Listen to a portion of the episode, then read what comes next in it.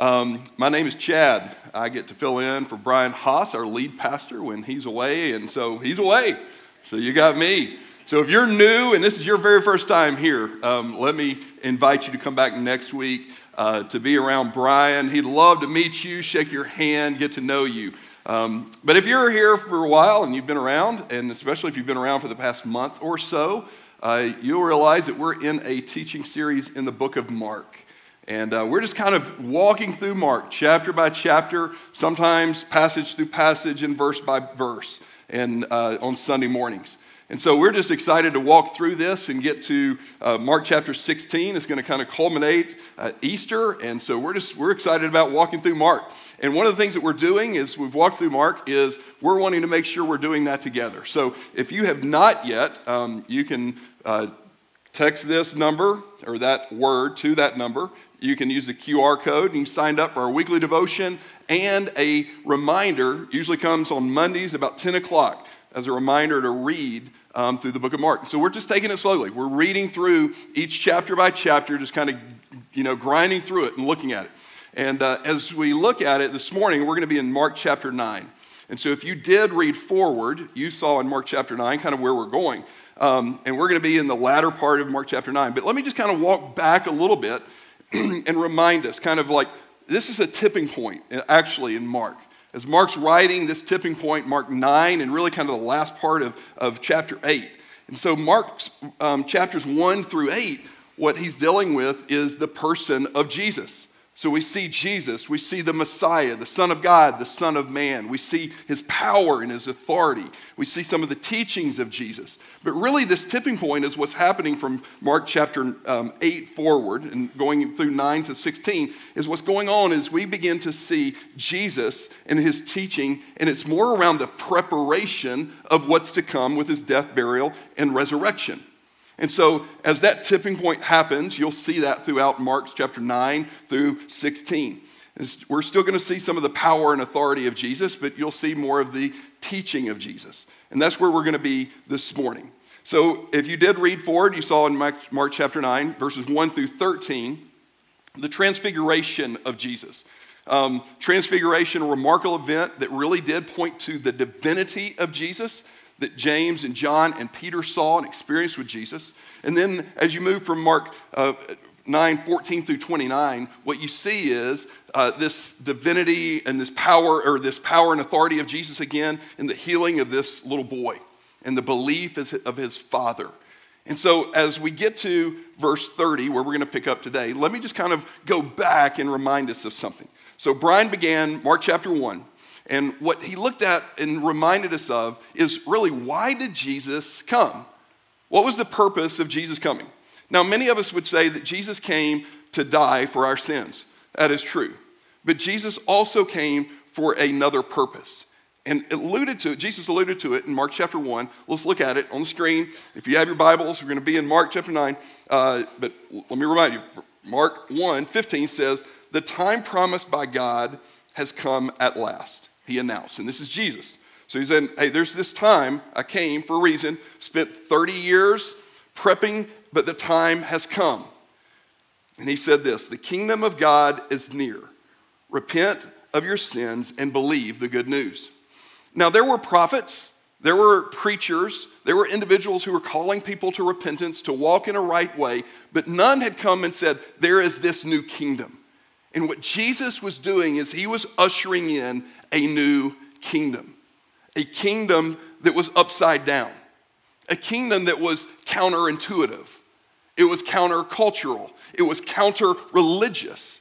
And Jesus came to usher in this new kingdom.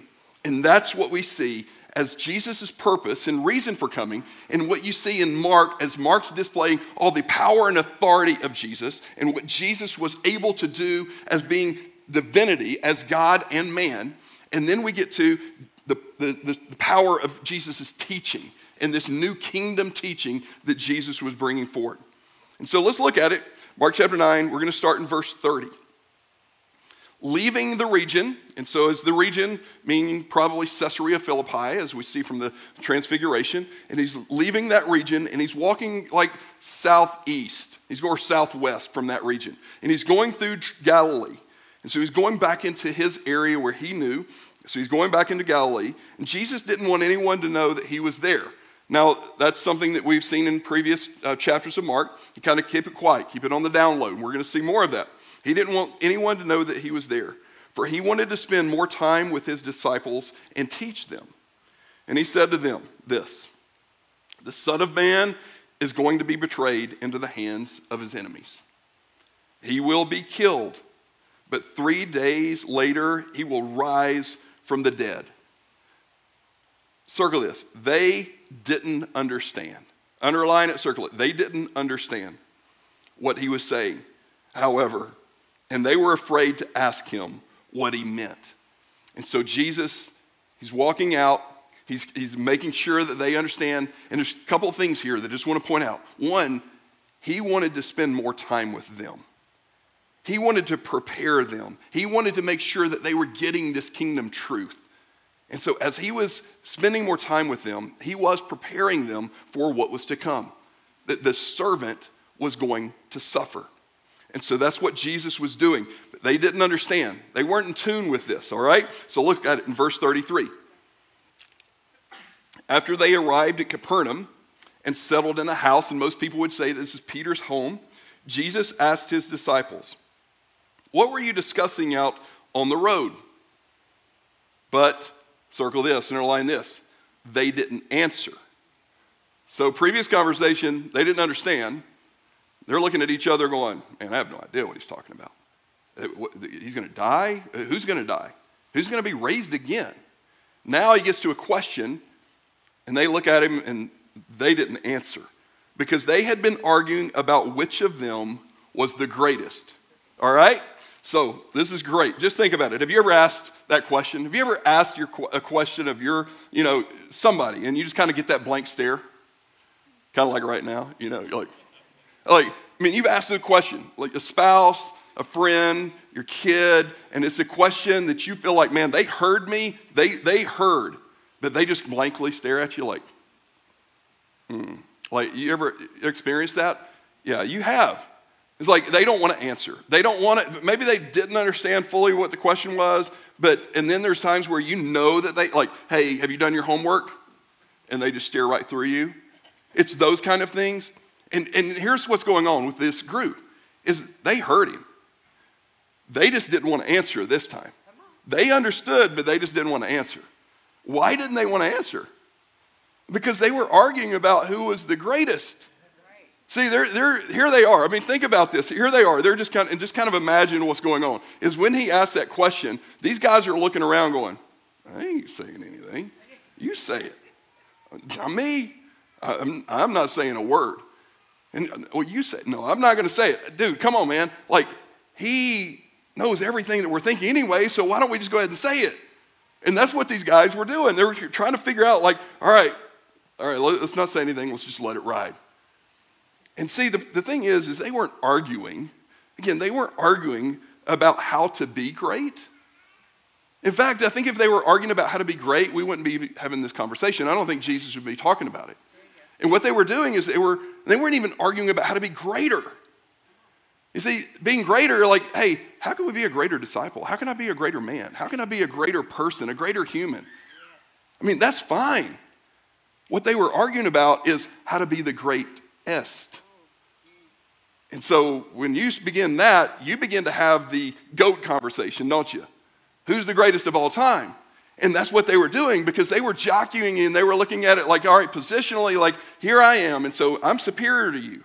And they were comparing, well, I did this, and well, I got to see this. Well, you went with him there, but I went with him there. And he didn't take you, he took me.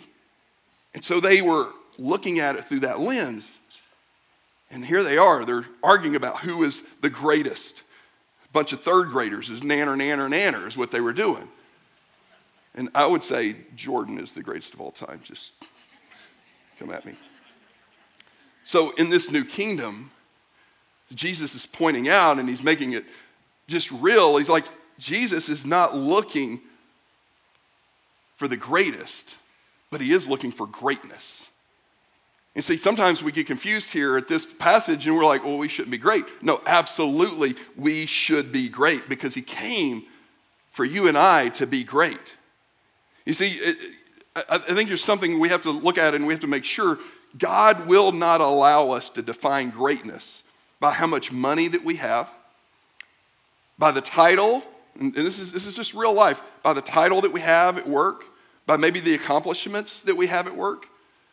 He won't allow us to define greatness by the neighborhood that we live in, or the size house that we live in, or the, the, the car that we drive, or our, our IQ. He's not going to let us define greatness by our social status or how many follows and likes that we get.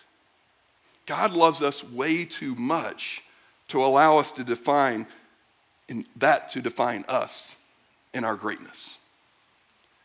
But he wants us to be great. In fact, he has built greatness within all of us. When we were created, we were created in the very image of God. You have the image of God. So God doesn't want to, you to reflect anything other than greatness. When you reflect something other than greatness, you're not reflecting God. So God wants you to be great. But these cats were arguing about who is going to be the greatest. He wants you to be great. He wants you to be a great leader.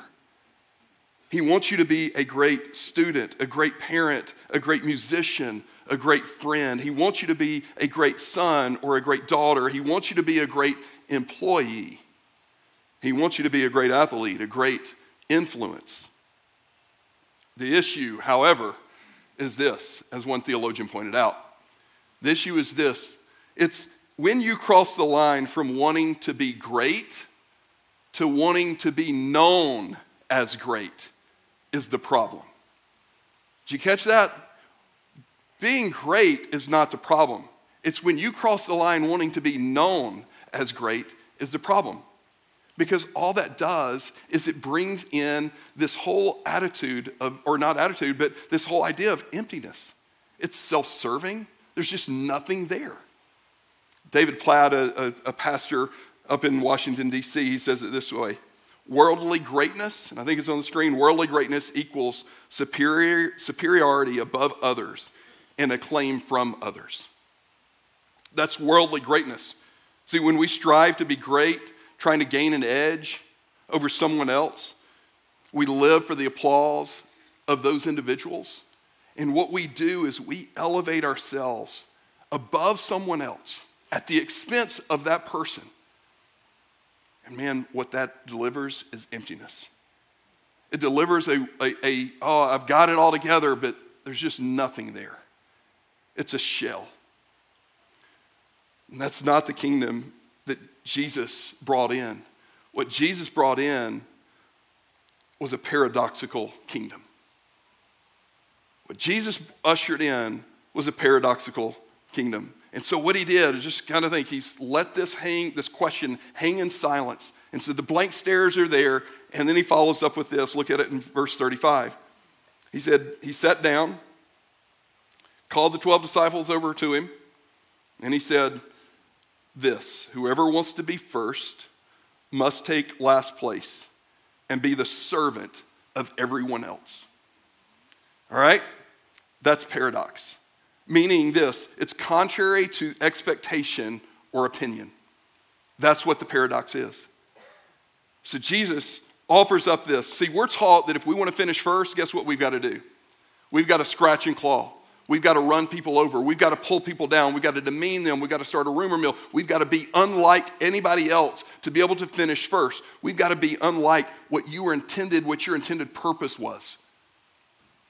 And by no means would we ever serve anyone else as we're trying to get to first place. And so, Jesus, what he was teaching was paradox. It was something unique. It was contrary to the received opinion of the day or the, or the, or the idea that, man, this is what is true. And so, what Jesus looked at, and if you think about it, it, it, there's tons of other scriptures and other points of where Jesus is pointing out there's other paradoxes. I mean, his claim to be Messiah was certainly contrary to received opinion. The claim that he was the Son of God and the Son of Man was this whole fact. It was a statement that was made uh, that was seemingly contradictory, but it was also true. And so there was these paradoxes. Jesus himself was paradoxical. M- meaning this, he was not the normal or usual kind. And so his teaching reflected that. You go back, you think about Jesus, how Jesus arrived on the scene. So, Jesus, Son of God, sitting at the right hand of God in heaven. And what we know from Philippians chapter 2, if you want to see it on the screen, he did this. Jesus, instead, he gave up his divine privileges. He took the humble position of a slave and was born as a human being when he appeared in human form for those 30 years until he came to the point where he humbled himself in obedience to God and he died a criminal's death on the cross. See, Jesus, the Messiah, left heaven, the accoutrements of heaven, all that heaven offered, all of the privileges that he had in his divinity, and he came as man to the chaos of this world. You see, Jesus arrived differently. Jesus lived differently. Jesus taught differently. All in an effort for us to see that, experience that, so we can live differently. We are called to live contrary to expectation.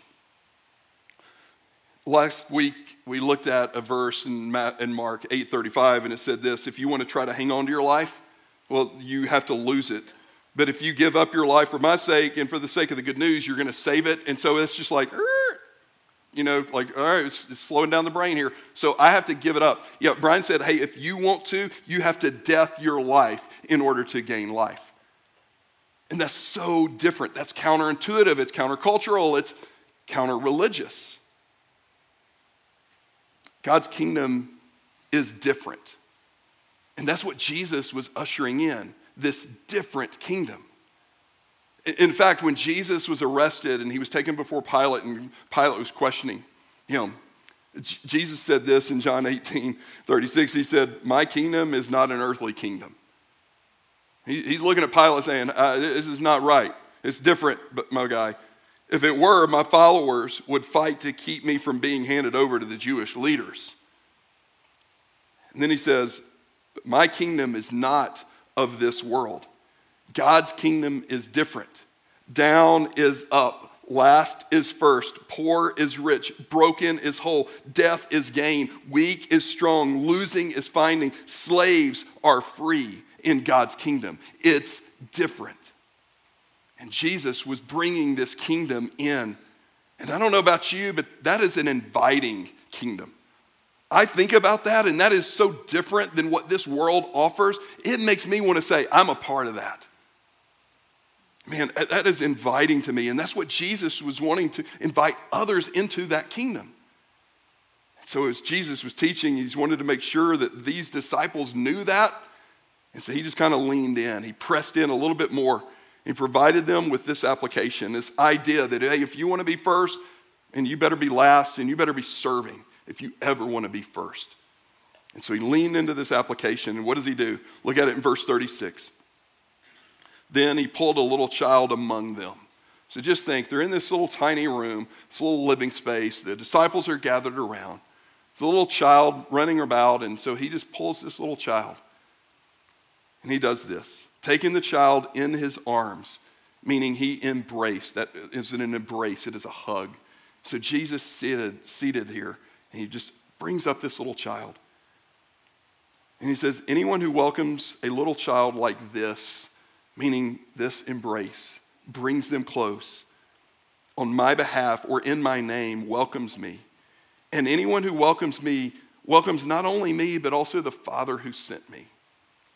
So Jesus took this child to show that the Messiah, the Son of Man, the Son of God, is willing to take the least of these into his care.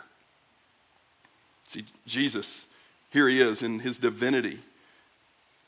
In, in his mission, he embraced the weakest to prove that someone with the greatest mission and very little time should still take the time to serve and show compassion to the most vulnerable. Let me just say that again. Jesus, in all of his divinity, who had the greatest mission he embraced the weakest to prove that he has the time. Him, God, has the time for us to see that we should take the time to embrace to serve the most vulnerable. And that's what he was doing. He stopped for the hurting, he stopped for the blind, he stopped for the broken. Jesus was one of those. He was not rich. So he is walking among those people, ministering, serving to those people. But Jesus didn't show favoritism either. He looked at Matthew and he said, Hey, Matthew, you've got wealth. Come on, follow me. And Matthew left it behind and followed him. He, he looked at Zacchaeus and he got into Zacchaeus' house and he said, Hey, Zacchaeus, you've got great wealth, man. You have stolen all of this. I want you to give it to the poor, to repent and give it all away. And Zacchaeus began to do that.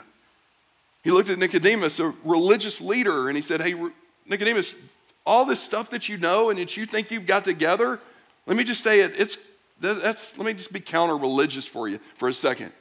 You must be born again. And so Jesus looked at every man, every person they had all together, or appeared that they had all together, and for those that were broken and hurting. Jesus came and taught to change the idea of what kingdom looked like in this, in this economy. He didn't show that favoritism. But what did he do to all of them? He served them with grace and truth. He served them with grace and truth. I really do believe that if we seek to serve, we will be seen as different. If you seek to serve others, you're going to be seen as different. I think it's the most unnatural and probably the most difficult thing to do is to serve others in the common areas of our life.